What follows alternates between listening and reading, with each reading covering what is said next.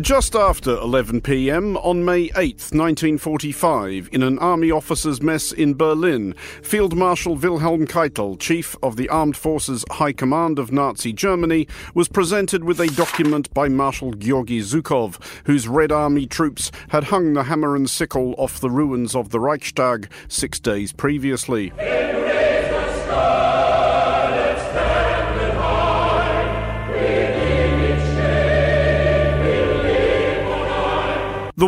Was over. Indeed, another German general, Alfred Jodl, had surrendered to the Americans the day before in Reims. Hitler was dead. The rest was paperwork. Zhukov asked Keitel if he understood the document.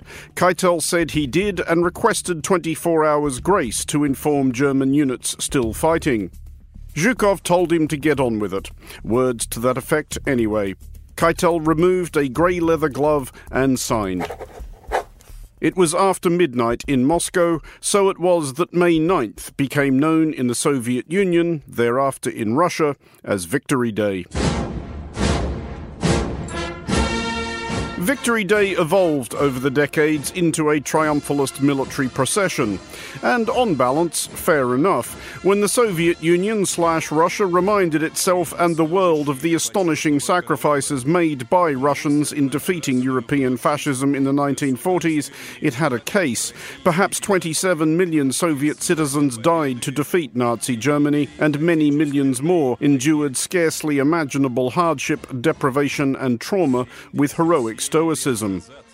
This year, however, Victory Day in Moscow was a notably less exultant affair. The columns of gleaming modern armour which have thundered across Red Square in recent years were replaced by a single World War II vintage T 34 tank.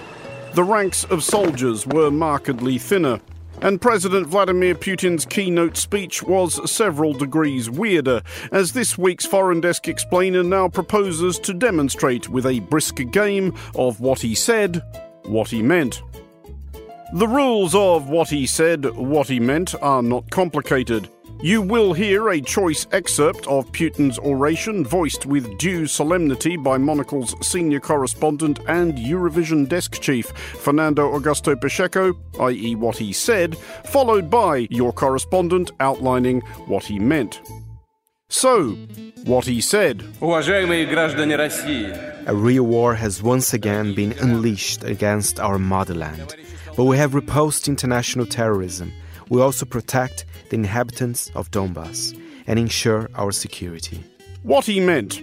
This whole thing was supposed to be over in 72 hours, 96 tops, which is why, 15 months later, I'm frantically trying to reframe the failure to take the ruins of one small Ukrainian town as basically the siege of Stalingrad. For us, for Russia, there are no unfriendly, hostile peoples either in the West or in the East.